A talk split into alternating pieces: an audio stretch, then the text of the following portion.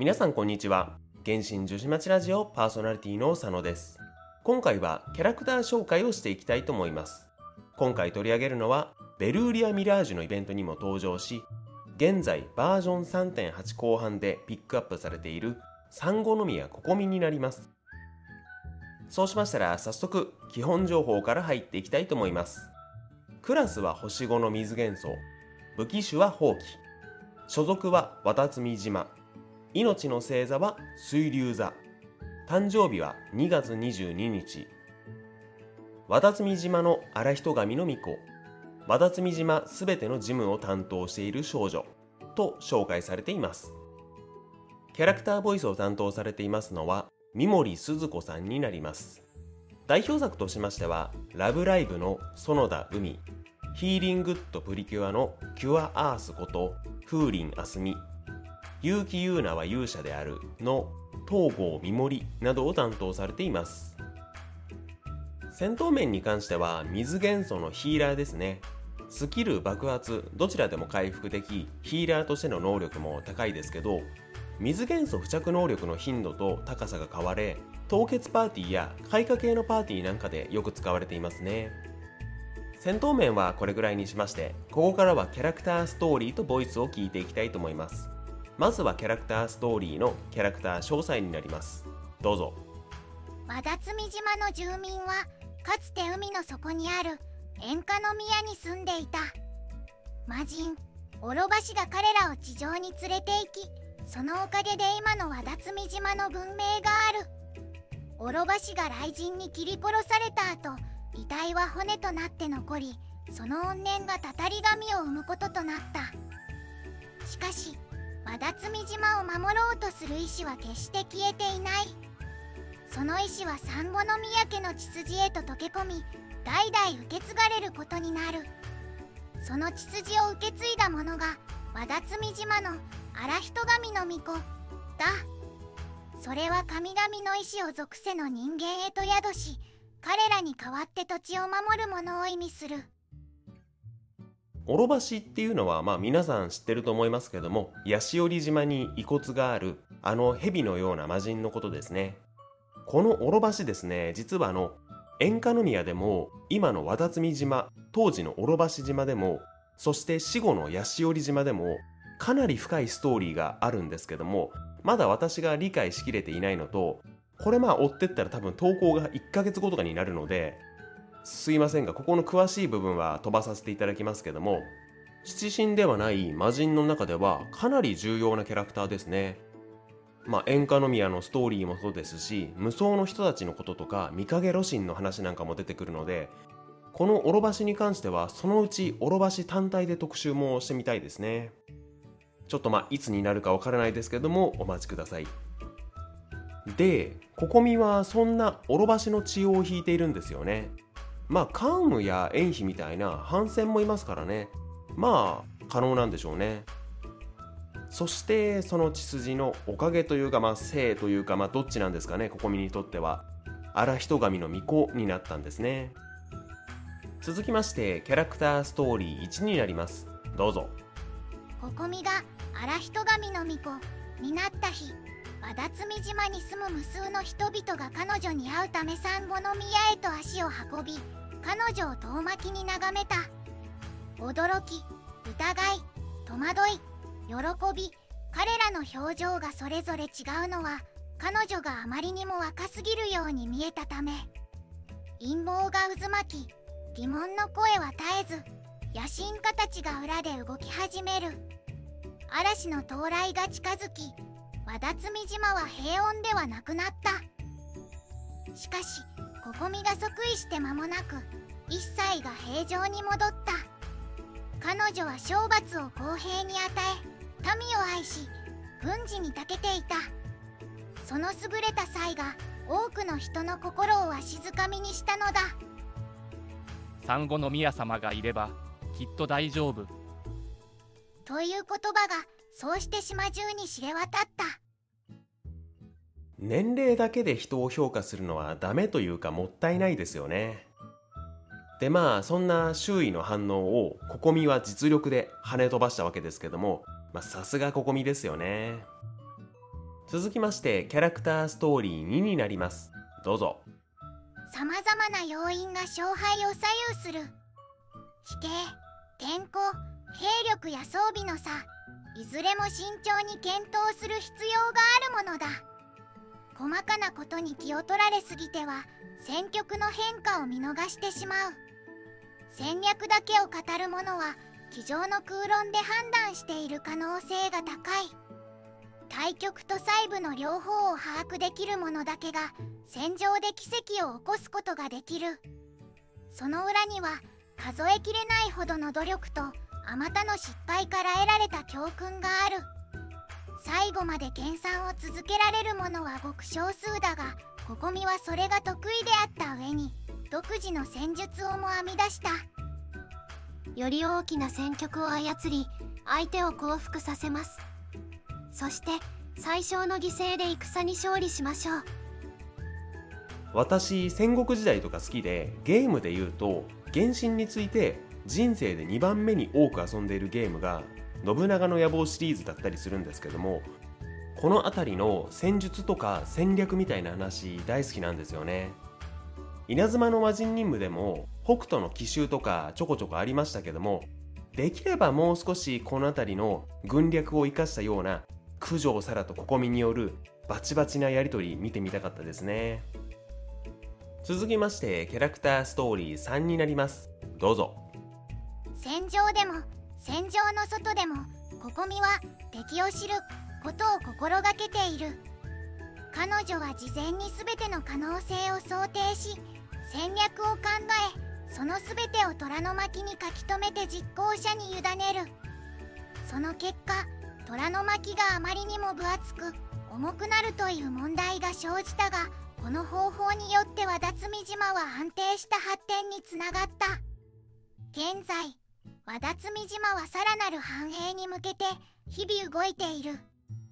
優秀な人材が多く登用されたことでココミが手配する虎の巻も減っていった。ココミにとってそれは実に喜ばしいことである。ココミの虎の巻により和辰巳島は発展してきているんですね。そしてその虎の巻をその場の状況に応じて最も効率よく使用できているのが抵抗軍の大将である五郎なんですよね。これは五郎のキャラクターストーリーで語られていますね。でこの虎の巻と思われるもの五郎の待機モーションの時に見れるんですけども箱から紙を加えた魚が飛び出ているようなものなんですよね。謎の技術なんですけどもどういった原理なんですかね。ここみの知識というか技術なんですかね。それともアリスさんが伝えたようなものなんですかね。気になる品物ですね。続きましてキャラクターストーリー4になります。どうぞ。時間に余裕がある時ここみは一人では辰巳島を散歩することがある。人混みを避け紫色の森の中をあてもなく歩いたり海辺に座って遠くを眺めたりするのだ。太陽と月が海面から昇り空には星々が輝く。波の音は耳に心地よくここみに癒しを与えた。時折貝殻を拾ってはそれを頭の上に乗せ帰る時に元の場所に戻した。その貝殻に迷い込んだカニがそのまま住み着くかもしれない。そんな物語を想像しながら。時にここみは水の中に潜り一人穏やかな雰囲気を楽しむ。群れをなして泳ぐ魚が心の憂いを全て海底へと沈めてくれるのだ。ここみは和辰巳島のあらゆる景色を大切にし全ての人の名前を覚えている。ただ残念なことに美しい景色が変わることはなくとも人の心は複雑で移ろいやすいもの。戦に勝利することは容易なことだ。しかし全ての人に幸せで楽しい人生を送ってもらうのは極めて難しいこと。これもまた彼女の憂いの一つだろう。社会での生活は疲れますからね。一人の時間は必要ですよね。貝殻を拾ってそれを頭の上に乗せ帰る時に元の場所に戻した。この行動可愛いですよね。まあでも分かりますよね。こういう謎行動一人でぼーっとしたい時やってしまいますよね。このストーリーは個人的にすごく共感できるストーリーでしたね。続きましてキャラクターストーリー5になります。どうぞ。ここみは幼い頃から読書家だった。特に兵法に関する書物を好んで読んだ。そのためここみは豊富な知識を有しあらゆる分野に精通している。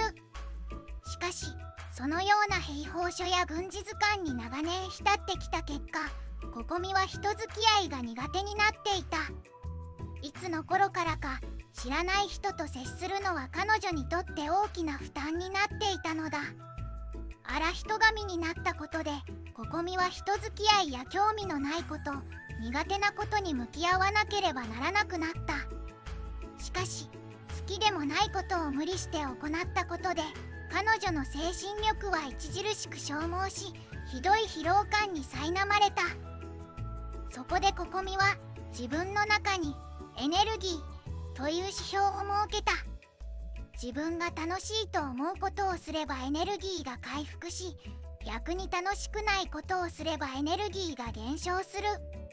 エネルギーがなくなるとここみは荒人神の巫女としての仕事を一時中断し自室に引きこもってただの少女に戻るのだ。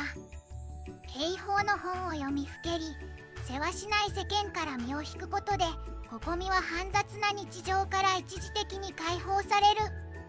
その束の間のひとときこそが彼女にとって最も大切な休息なのである。伝説任務でこのエネルギーのプラスマイナス制度は出てきましたね。苦手なことでもしっかり向き合うここみは偉いですよね。次のキャラクターストーリー秘密のノートもうまさにこのエネルギー制度のことが書いてある内容になりますので続けてお聞きください。どうぞ。支配者の思いの通りに民は動く。この戒めは昔ここみが母から聞いたものだ。荒人神の巫女は和田摘島にとって最も重要な意味を持ちその存在の一挙手一投足は常に人々に見られている。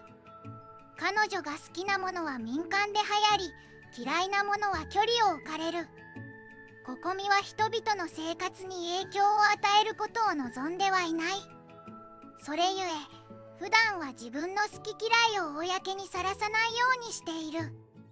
彼女は全ての物事に対して平等に接し公平公正と心象出没を信条としている。しかしそれは必ずしも彼女の本当の気持ちではない。そのため彼女は自分だけの秘密の式を用意した。その中には彼女のエネルギーの変化だけでなく気分の浮き沈みも記録されている。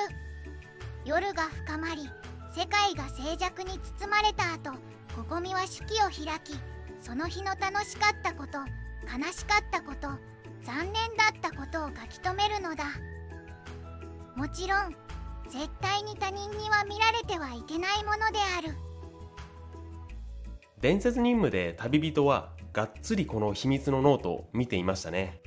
そこに書いてあったものとしては今日はメカジキ2番隊の隊長が戻ってきたプラス4私たちは暗黙の了解のように鉄平のことや戦争で亡くなった人々に関する話を避けた。この平和は決して簡単に手に入ったものなんかじゃない。今日は外で強い風が吹いていた。エネルギーマイナス2もうじき雨が降る。海に出て漁をする人々が無事に帰ってこられるよう風が強くならないことを祈ろう。今日は和平交渉に関する知らせを聞いた。エネルギープラス2戦争がなくなれば和田島のみんなもきっと喜ぶよね。今日は天領奉行とファドゥイが結託しているかもしれない話を聞いた。エネルギーマイナス5私にもわからなくなってきた。こんな感じの内容が綴られていましたね。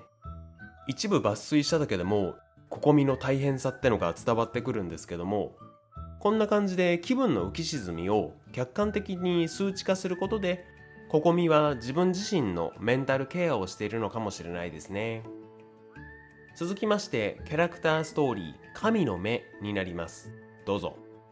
強い意志を持った指導者は周囲の人間を明確な方向に導くことができる。しかしココミはそのような考えを持ってはいない。彼女は人々の意志を尊重しそれぞれの道を歩んでほしいと願っているのだ。広大な海があまたの生きとし生けるものとその欲望を受け入れることができるようにココミは自分の定めた規則もそのようにあってほしいと願っている。メガリレーが下された時民衆の憤りが反逆の叫びとなりココミは彼らを率いて反旗を翻した。そして戦争が終わり人々の心が平和と安寧を望み始めた今ココミは政治と経済に力を注いでいる。しかしこのロークの源となったのは何だったのか。荒人神としての意志または彼女自身の使命感から来たものかもしれない。それともその両方か。荒人神の巫女として当然ながらここみは自分の神の目を所持している。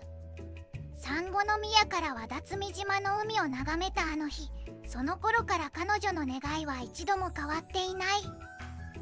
和田摘島のすべてを守り人々が幸せな生活を送れるようにしてみせます。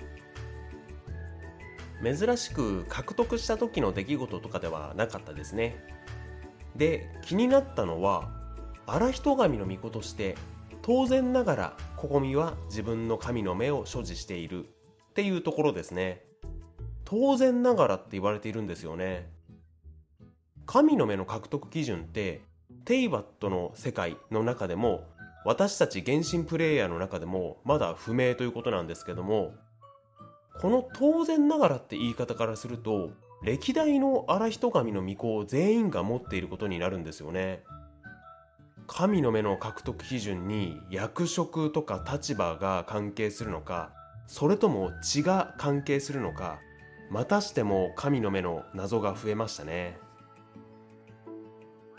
このような形でココミのキャラクターストーリーを見てきましたけどもここからはココミ自身が他のキャラクターからどのように思われているか見ていきたいと思います。まずは五郎からになりますが五郎からは2つありますのでまずは1つ目の方をお聞きください。どうぞ。産後の宮様は和田摘島の最高指導者として対局を掌握し計画を練っている。そして俺は細部を整え前線の形成を制御している。抵抗軍が上下一心なのもその全ては勝利のためさ。八重巫女にいじられている時の五郎も面白くて好きですけどもここみと話している時の抵抗軍の大将としての五郎も凛々しくて私は好きですね。続きまして五郎からの2つ目になります。どうぞ。俺は産後宮様に対し崇高なまでの敬意を払っている産後の宮様の策略と計画がなければ抵抗軍はこれほどの成果を上げることはできなかった。ただ産後の宮様は私生活では静かな暮らしの方がお好きらしい。軍事的な事務がない時はこっちから邪魔することは決してしない。私生活では静かな暮らしの方がお好きらしいらしいということであまりプライベートのことは五郎も詳しくは知らないようですね。プライベートは邪魔しないということで相手を思いやったいい意味での仕事上だけの関係ってのが築けているようですね。続きまして和葉からになります。どうぞ。拙者が抵抗軍にいた頃周りの者は皆産後の宮殿を心から慕っていた。彼女は兵力を大事にしている。死傷者の出る戦法はほとんど使わずいつも最小の代価で勝利を勝ち取るのでござるよ。噂では和田摘島の政務と外交も取り仕切っていると聞いたが本当に一人で全て行えるのだろう。軍事政務外交の全てをこなすまさに戦国時代の武将みたいですよね。稲妻リーウェで様々な人を見てきた和葉が驚くくらいですからそれほどここみはやはりすごい人物なんですね。続きまして九条沙羅からになります。どうぞ。彼女は巫女よりも軍師としての才能の方が高いだろう。虎の巻を使って戦争をするなど見たことがない。私もその方法を見習って幕府軍を指揮するべきだろうか。ふむ。しかしそれだと双方が虎の巻を机に置き札遊びのように競い合うことにやはり妥当ではないな。ここみの虎の巻を使うというやり方を見習おうとしますね。ただ決してここみを悪く言うつもりはないようですがサラの心情としては戦争とは兵を駒のように扱い大将だけが安全な場所で札遊びのように行っていいものではないという気持ちがあるようですね。続きまして雷電将軍からになります。どうぞ。諸橋は確かに私が切り伏せました。しかし私は産後の宮のためにそれを和田摘大神として祭り上げることを許可しました。今の産後の宮は鳴神分社を破壊し幕府を裏切ろうとしています。彼女は和田摘大神の荒人神の巫女として責任を取らなければなりません。まあ争いの理由を一方だけに聞いたらこう答えますよね。争いが終わった今の状態でもう一度ライデン A にここみのことを聞いてみたいですね。続きまして鹿の院平蔵からになります。どうぞ。産後の宮様とはお会いしたことがないんだ。彼女が出席するときは民たちが幾重もの輪になって集まってくるらしいから僕は遠慮しておくよ。あうん。その人混みの内側には巫女たちもいるんだってね。僕たちみたいな若輩者がみんなに認めてもらうためにはもっと努力しなくちゃね。デート任務やっていくと分かりますけど和田摘島に旅行というか調査に来ていたんですよね。だからここみを囲む民衆の様子なんかも知っているんですよね。ちなみにこの平蔵のデートイベントを進めていくと鉄平の話なんかも出てきますのでぜひやってみてほしいですね。最後は八重巫女からになります。どうぞ。今の巫女は皆可愛い容姿をしておる。この娘が太平神楽を踊ったら一体どうなることか。軍魚すら一緒に踊り回るやもしれぬな。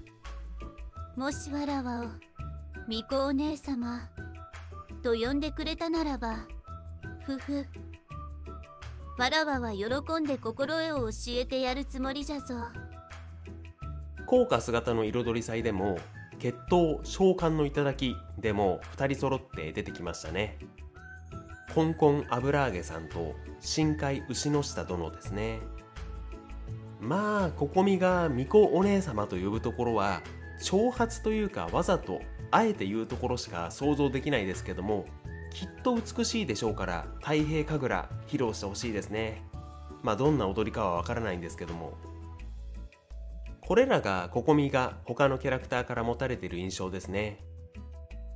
荒人神の巫女や軍師として見ているキャラクターたちがほとんどでしたね。そう思われているのはやはりココミの頑張りの成果なんでしょうけどもメカジキ2番隊隊長のように癒しになってくれる人が増えるといいですね。